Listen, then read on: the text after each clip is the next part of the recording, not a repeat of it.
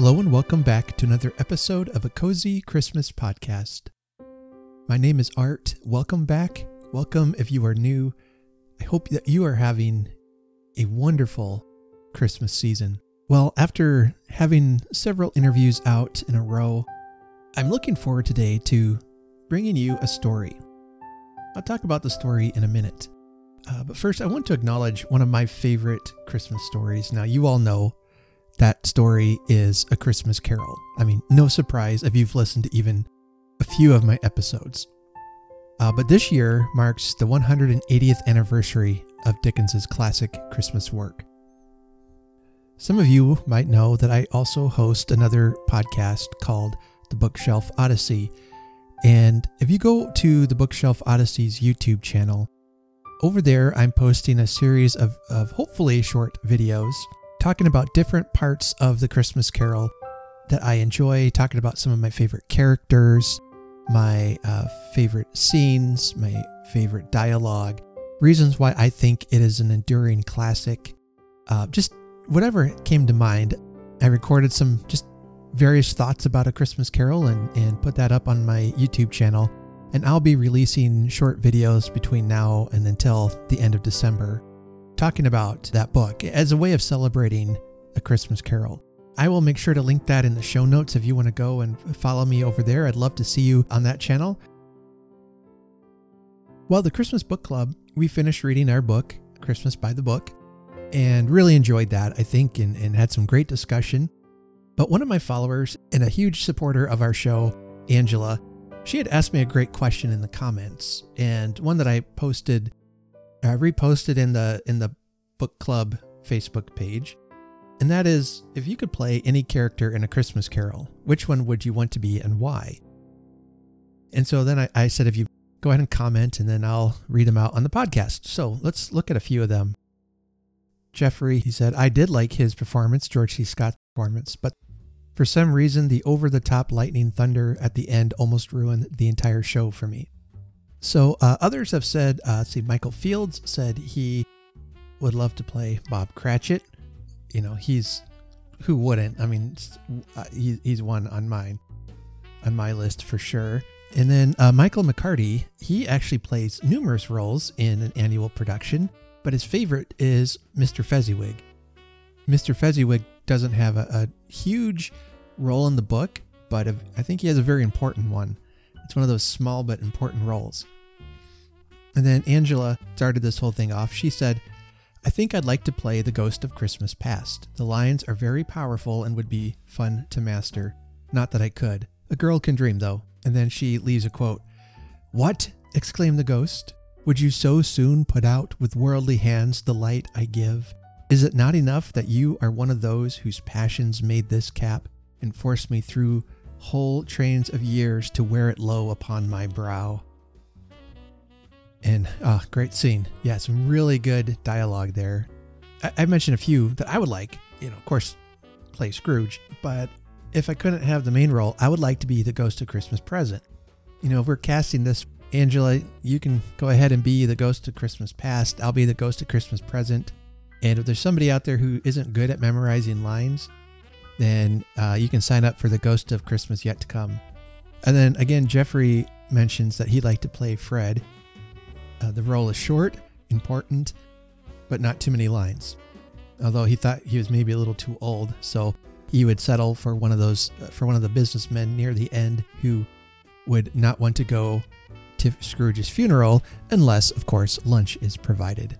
Donald J. has said that he would love to try his hand at Scrooge. The character is so deep on many levels, and the character arc is so dynamic, I think it would be a real challenge. You know, he hits the nail right on the head there.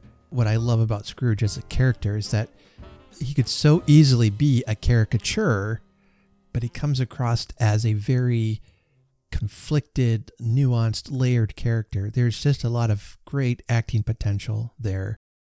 And then, oh, you know, here we go. Uh, Jeffrey again chimes in and says that he might do great at as the spirit of Christmas yet to, to come, uh, with his memory being what it is. So, all right, so we have our three ghosts. I think Jacob Marley is still up for uh, for grabs if anyone wants to be Jacob Marley. Um, but that was really fun. I enjoyed that discussion. it just reminds me of why I love this book so much. And as I mentioned in a previous episode about um, Gerald Dickens's one man performance, uh, he has been performing that for 30 years this year. That marks his anniversary. He obviously started it as a, um, during A Christmas Carol's 150th year. It's turned into a career for him. Though I didn't get to see him in person, like I mentioned, I have the DVD and I'll be able to watch him perform still. And uh, so I'll have to settle for that.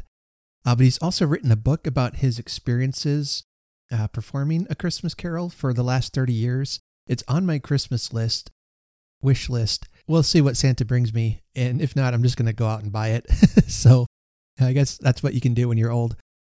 Uh, but I'm looking forward to reading about his memories over these last 30 years. His performance is one I, I, I've seen so many times over the past 10 or 12 years or so. I, I just, it's not Christmas until I can hear him, you know, recite a Christmas carol. I've got an audiobook version of, as well of Gerald Dickens reading A Christmas Carol, and it's fantastic. It's available on Audible. It's a really excellent reading.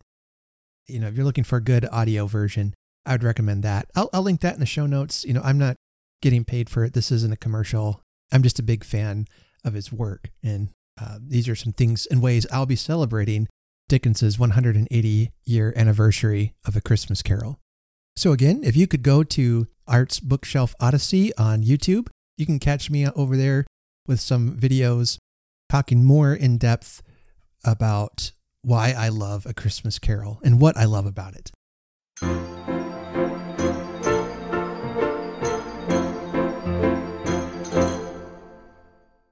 For our story today, I will be reading an Anthony Trollope Christmas classic and it's called Christmas at Thompson Hall.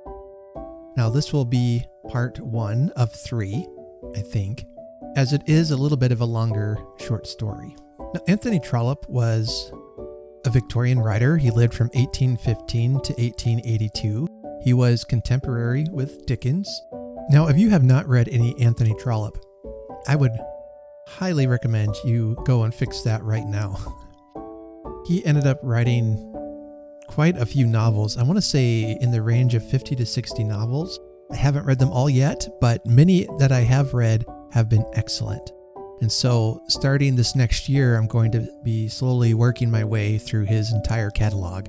I've read enough by him that, you know, I, I know I'm going to enjoy many more of his of his stories.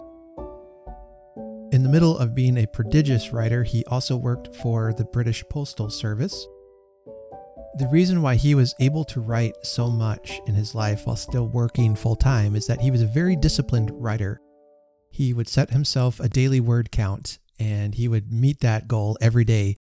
And as soon as he got to the end, you know, he would stop. It's been said that even if he was in the middle of a sentence, he would put his pen down because he has finished his daily word count. If he finished a novel but still had words left to reach his daily goal, he would start a new novel. My favorite books of his are the ones in the Barsetshire series. It begins with The Warden and followed by Barchester Towers. And I would recommend reading both of those back to back. Uh, the Warden is very short, so it's more accessible, but you know, the story might not be quite as engaging as the rest in the series.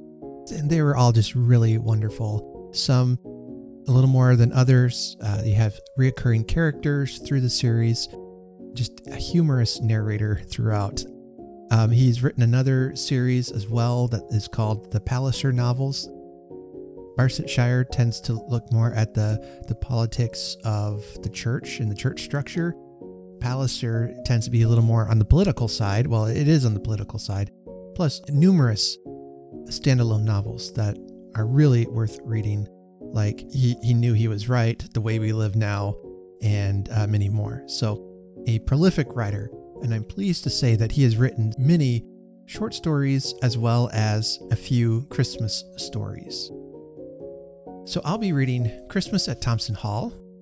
So, with that, I will invite you to come in and make yourself comfortable by the Christmas fire. And I'll read to you Christmas at Thompson Hall by Anthony Trollope.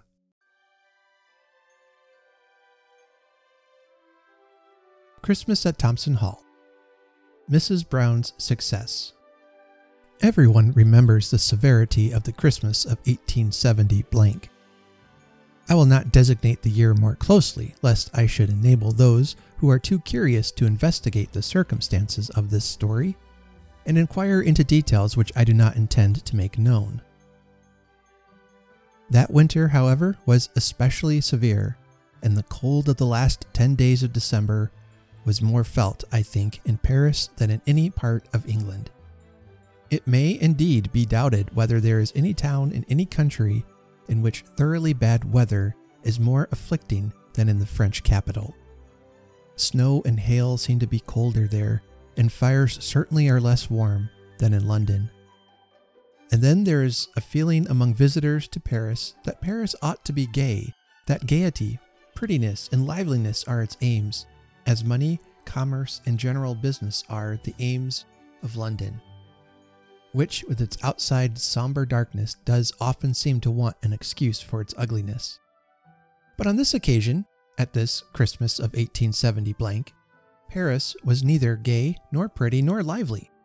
You could not walk the streets without being ankle deep, not in snow, but in snow that had just become slush and there were falling throughout the day and night of the 23rd of December a succession of damp, half frozen abominations from the sky, which made it almost impossible for men and women to go about their business. It was at 10 o'clock on that evening that an English lady and gentleman arrived at the Grand Hotel on the Boulevard des Italiens. As I have reasons for concealing the names of this married couple, I will call them Mr. and Mrs. Brown. Now I wish it to be understood that in all the general affairs of life, this gentleman and this lady lived happily together, with all the amenities which should bind a husband and wife. Mrs. Brown was of a wealthy family, and Mr. Brown, when he married her, had been relieved from the necessity of earning his bread. Nevertheless, she had at once yielded to him when he expressed a desire to spend the winters of their life in the south of France.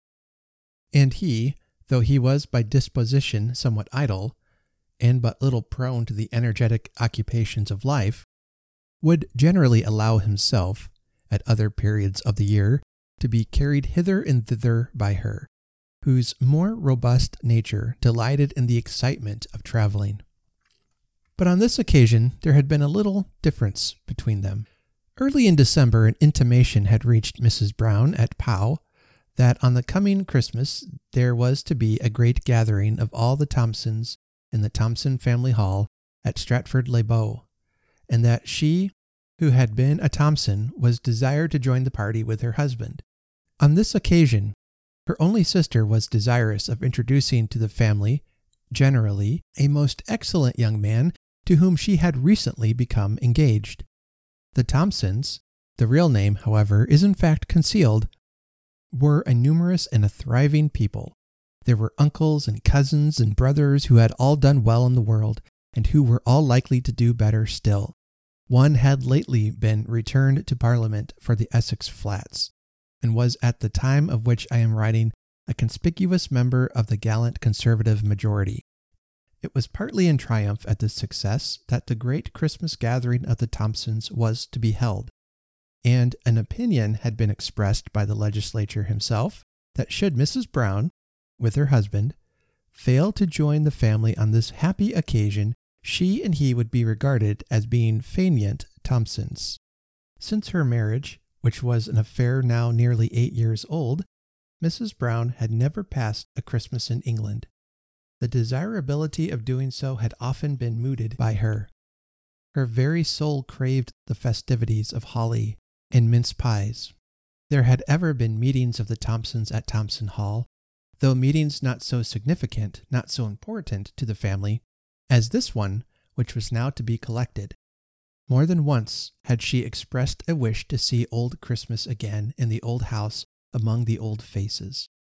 But her husband had always pleaded a certain weakness about his throat and chest as a reason for remaining among the delights of Pau. Year after year she had yielded, and now this loud summons had come. It was not without considerable trouble that she had induced Mr. Brown to come as far as Paris. Most unwillingly had he left Pau, and then twice on his journey, both at Bordeaux and Tours, he had made an attempt to return. From the first moment he had pleaded his throat, and when at last he had consented to make the journey, he had stipulated for sleeping at those two towns and at Paris. Mrs. Brown, who, without the slightest feeling of fatigue, could have made the journey from Pau to Stratford without stopping, had assented to everything, so that they might be at Thompson Hall on Christmas Eve. When Mr. Brown uttered his unavailing complaints at the two first towns at which they stayed, she did not perhaps quite believe all that he said of his own condition. We know how prone the strong are to suspect the weakness of the weak, as the weak are to be disgusted by the strength of the strong. There were perhaps a few words between them on the journey, but the result had hitherto been in favor of the lady. She had succeeded in bringing Mr. Brown as far as Paris. Had the occasion been less important, no doubt she would have yielded. The weather had been bad even when they left Pau. But as they had made their way northwards, it had become worse and still worse. As they left Tours, Mr. Brown, in a hoarse whisper, had declared his conviction that the journey would kill him. Mrs. Brown, however, had unfortunately noticed half an hour before that he had scolded the waiter on the score of an overcharged franc or two with a loud and clear voice. Had she really believed that there was danger, or even suffering, she would have yielded. But no woman is satisfied in such a matter to be taken in by false pretenses. She observed that he ate a good dinner on his way to Paris, and that he took a small glass of cognac with complete relish, which a man really suffering from bronchitis surely would not do. So she persevered and brought him into Paris late in the evening in the midst of all that slush and snow. Then, as they sat down to supper, she thought that he did speak hoarsely, and her loving feminine heart began to misgive her. But this now was at any rate clear to her, that he could not be worse off by going on to London than he would be should he remain in Paris.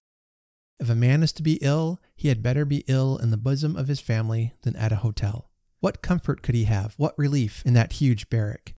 As for the cruelty of the weather, London could not be worse than Paris. And then she thought she had heard that sea air is good for a sore throat. In that bedroom, which had been allotted to them a quatrième, they could not even get a decent fire. It would in every way be wrong now to forego the great Christmas gathering when nothing could be gained by staying in Paris. She had perceived that as her husband became really ill, he became also more tractable and less and less disputatious. Immediately after that little glass of cognac, he had declared that he would be blank if he would go beyond Paris, and she began to fear that, after all, everything would have been done in vain. But as they went down to supper between ten and eleven, he was more subdued, and merely remarked that this journey would, he was sure, be the death of him. It was half past eleven when they got back to their bedroom, and then he seemed to speak with good sense, and also with much real apprehension. If I can't get something to relieve me, I know I shall never make my way on, he said. It was intended that they should leave the hotel at half past five the next morning so as to arrive at Stratford, traveling by the tidal train, at half past seven on Christmas Eve. The early hour, the long journey, the infamous weather, the prospect of that horrid gulf between Boulogne and Folkestone would have been would have been as nothing to Mrs. Brown had it not been for that settled look of anguish which had now pervaded her husband's face.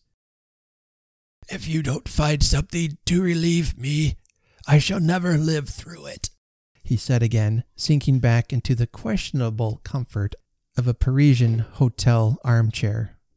But, my dear, what can I do? she asked, almost in tears, standing over him and caressing him. He was a thin, genteel looking man, with a fine, long, soft brown beard, a little bald at the top of the head, but certainly a genteel looking man. She loved him dearly, and in her and in her softer moods was apt to spoil him with her caresses. What can I do, my dearie? You know I would do anything if I could. Get into bed, my pet, and be warm, and then tomorrow morning you will be all right. At this moment he was preparing himself for his bed, and she was assisting him.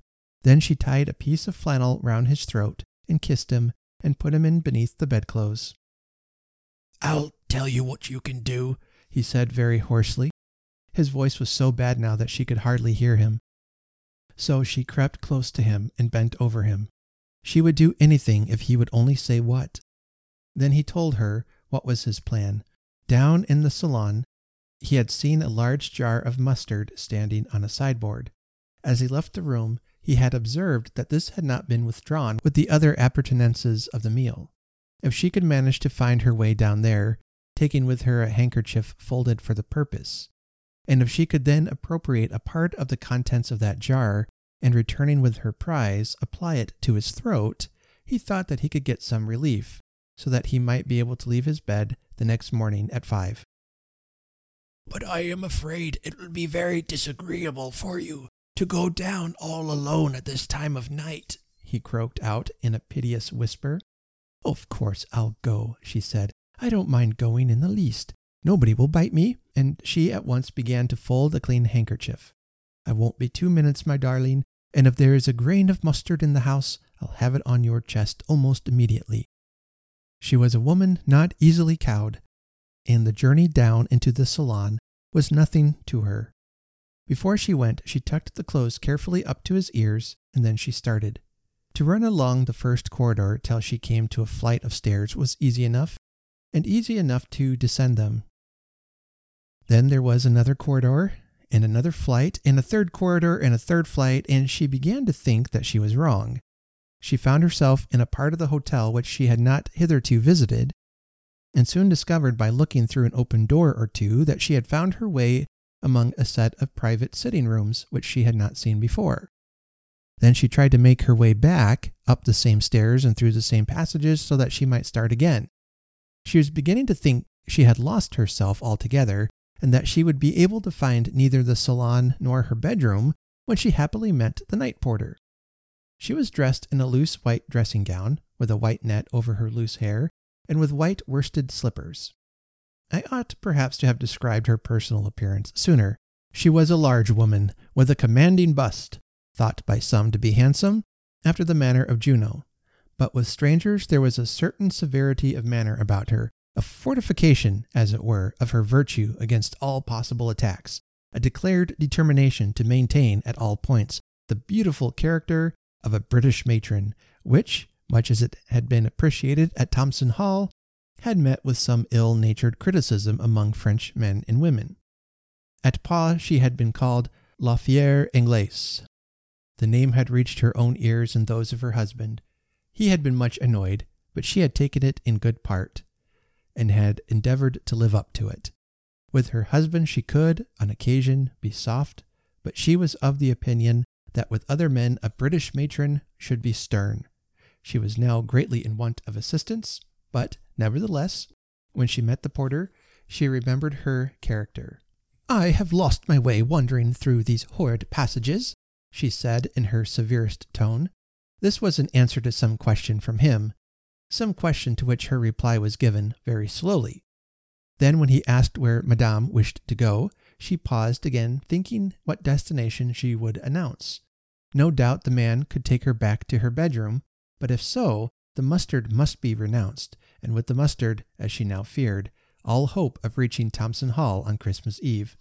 But she, though she was in many respects a brave woman, did not dare tell the man that she was prowling about the hotel in order that she might make a midnight raid upon the mustard pot. She paused, therefore, for a moment, that she might collect her thoughts, erecting her head as she did so in her best Juno fashion, till the porter was lost in admiration.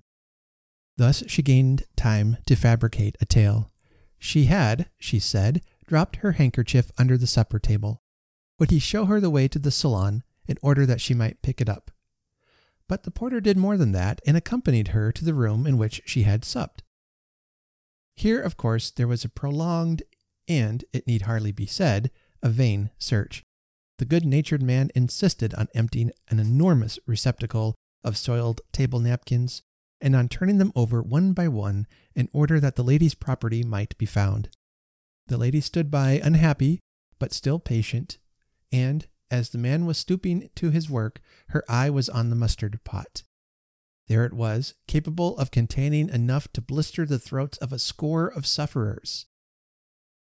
She edged off a little towards it while the man was busy, trying to persuade herself that he would surely forgive her if she took the mustard and told him her whole story. But the descent from her Juno bearing would have been so great. She must have owned not only to the quest for mustard, but also to a fib, and she could not do it. The porter was at last of the opinion that Madame must have made a mistake, and Madame acknowledged that she was afraid it was so.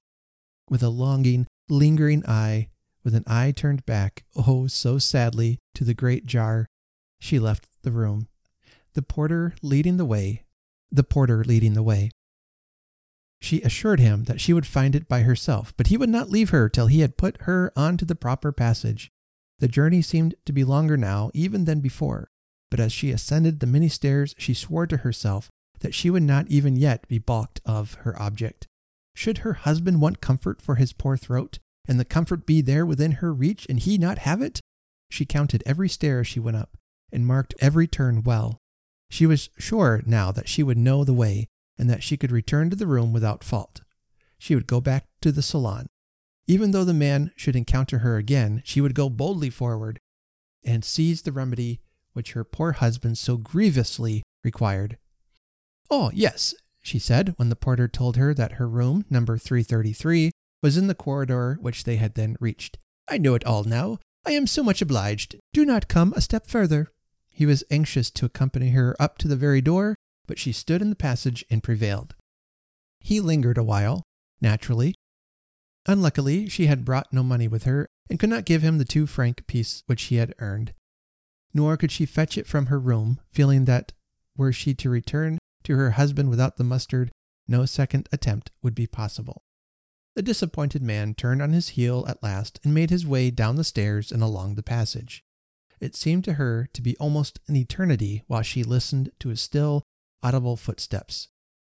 She had gone on, creeping noiselessly up to the very door of her room, and there she stood, shading the candle in her hand, till she thought that the man must have wandered away into some furthest corner of that endless building. Then she turned once more and retraced her steps. There was no difficulty now as to the way. She knew it every stair.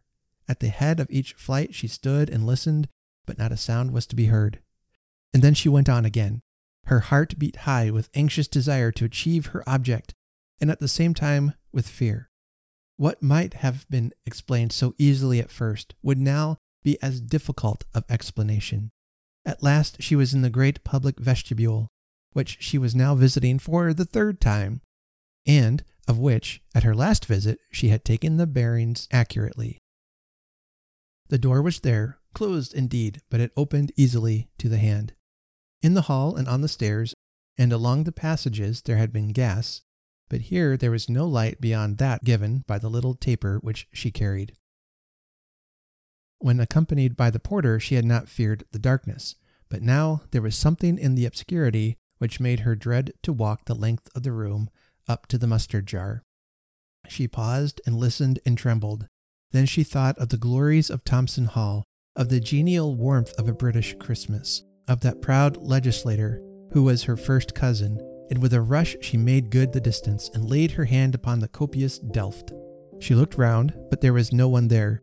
No sound was heard, not the distant creak of a shoe, not a rattle from one of those doors as she paused with her fair hand upon the top of the jar, while the other held the white cloth on which the medicinal compound was to be placed, she looked like Lady Macbeth as she listened at Duncan's chamber door. There was no doubt as to the sufficiency of the contents. The jar was full nearly up to the lips. The mixture was, no doubt, very different from that good, wholesome English mustard which your cook makes fresh for you. With a little water, in two minutes, it was impregnated with sour odor and was, to English eyes, unwholesome of color. But still it was mustard. She seized the horn spoon and without further delay spread an ample sufficiency on the folded square of the handkerchief. Then she commenced to hurry her return. But still there was a difficulty, no thought of which had occurred to her before. The candle occupied one hand, so that she had but the other for the sustenance of her treasure. Had she brought a plate or saucer from the salon, it would have been all well. As it was, she was obliged to keep her eye intent on her right hand and to proceed very slowly on her return journey. She was surprised to find what an aptitude the thing had to slip from her grasp, but still she progressed slowly and was careful not to miss a turning. At last, she was safe at her chamber door. There it was, number 333.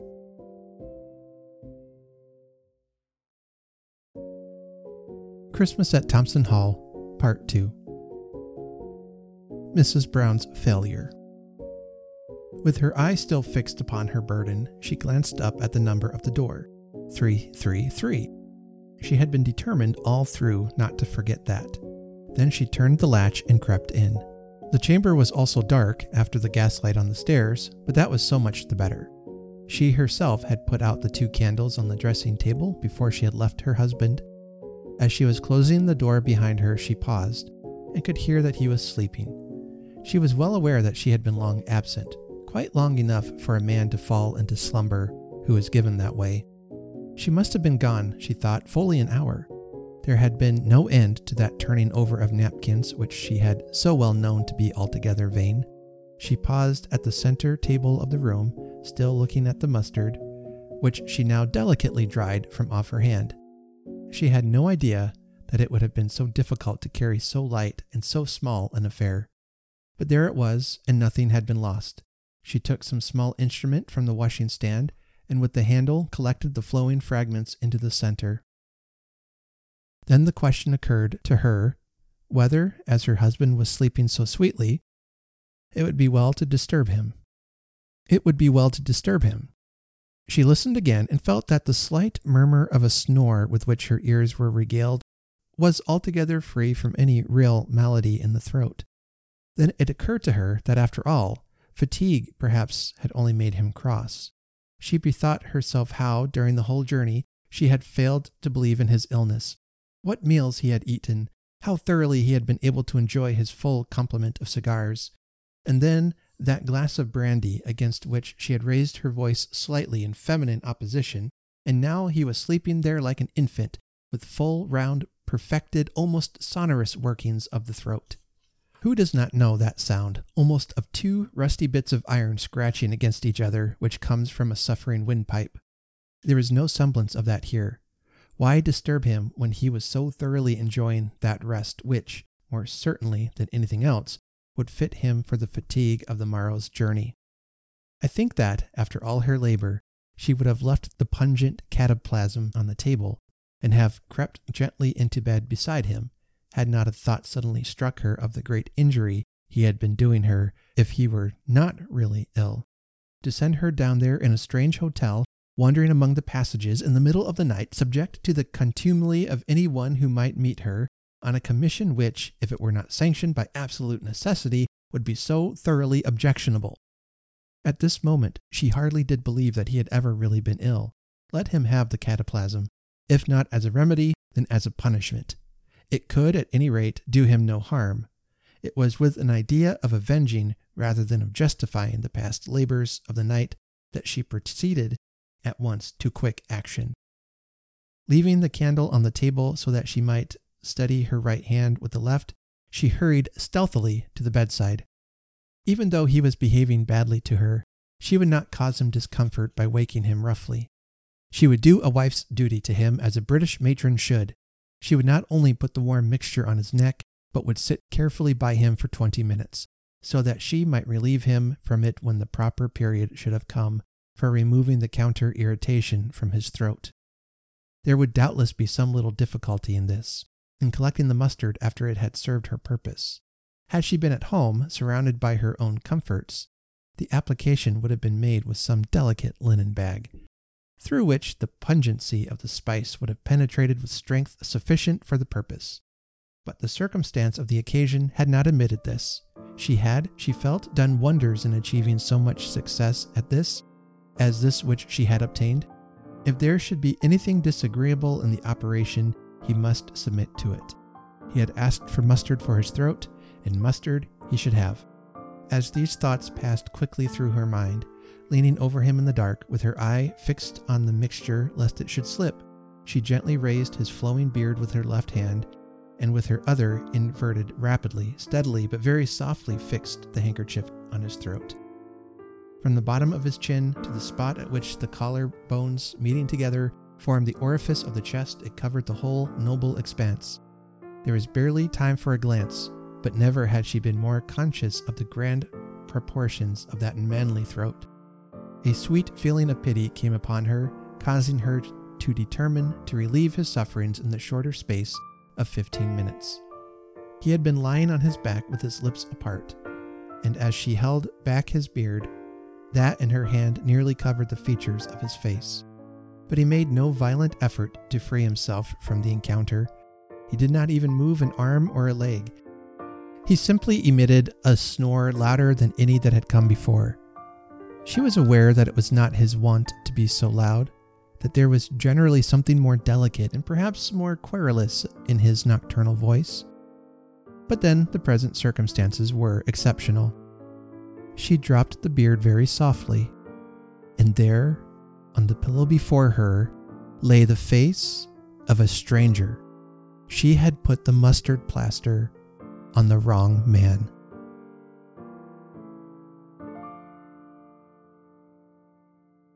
Right, well, I think we will go ahead and stop there today. I think I mentioned there would be three parts. There's actually, I'm going to read it in four parts between now and Christmas. I love the story. One of the things that Trollope does so well is that his narrators, the people telling the story in the book, often are themselves a character in the story. And and you can really see that in in the story that he, you know, wants to change the names to protect the innocent. You know, he and, and you can see by the ending that there's possibly scandal afoot now. Uh, so basically, Mr. and Mrs. Brown were invited to go to Thompson Hall for Christmas, and that's Mrs. Brown's family. But Mr. Brown always finds an excuse not to go. But Mrs. Brown finally gets her way, and he's whining and complaining the whole trip and, and claims to be sick. So, Mrs. Brown, being a, a, a tender and loving wife, she's going to prepare a mustard plaster for his, uh, you know, for his throat. It was, it was kind of a, a Victorian medicine that would, you know, help open up the airways and, and get breathing to be restored and soothe a sore throat. But, you know, things being what they are, they're in sleeping in a new place. She's been frustrated. She's probably tired. She gets lost. She deals with a very helpful porter who she just wants to go away. And now she finds that she's not only been in the room of somebody not her husband, but she's been really, I mean, she's she got into bed with him. She's been, you know, touching, you know, not inappropriately, but very intimately. So, what's going to happen to poor Mrs. Brown? How is she going to get out of this this fix that she's in? And will Mr. Brown ever stop complaining in time for them to make it to Thompson Hall for Christmas? Well, stay tuned for the next installment as we'll read part 2 of Christmas at Thompson Hall by Anthony Trollope. Thank you so much for listening to the Cozy Christmas Podcast. If you would like to help support the show, the best thing that you can do is to share it on your social media account, share it with a friend, leave us a rating and a review because that really does help get the word out. I could not do this without you guys, and I appreciate it all so much. If you would like to help us out in a financial way, there are several options for you listed in the show notes. You can make a donation on Ko-fi.com and if you send me your address, I will send out a Christmas card with a bookmark or sticker as my way of saying thank you. There's also uh, some t-shirts, podcast merchandise, hand-painted ornaments I've done over the uh, this past year. And a special thank you to Karen and Angela, your support, not just your financial support, but your encouragement, your positivity, your absolute joy over what I do here really helps keep the podcast moving and it keeps me inspired to keep doing what I'm doing. So thank you and others who have given so generously this past year. Thank you. And until next time, let's remember to honor Christmas in our hearts and try to keep it all the year. Have a very Merry Christmas.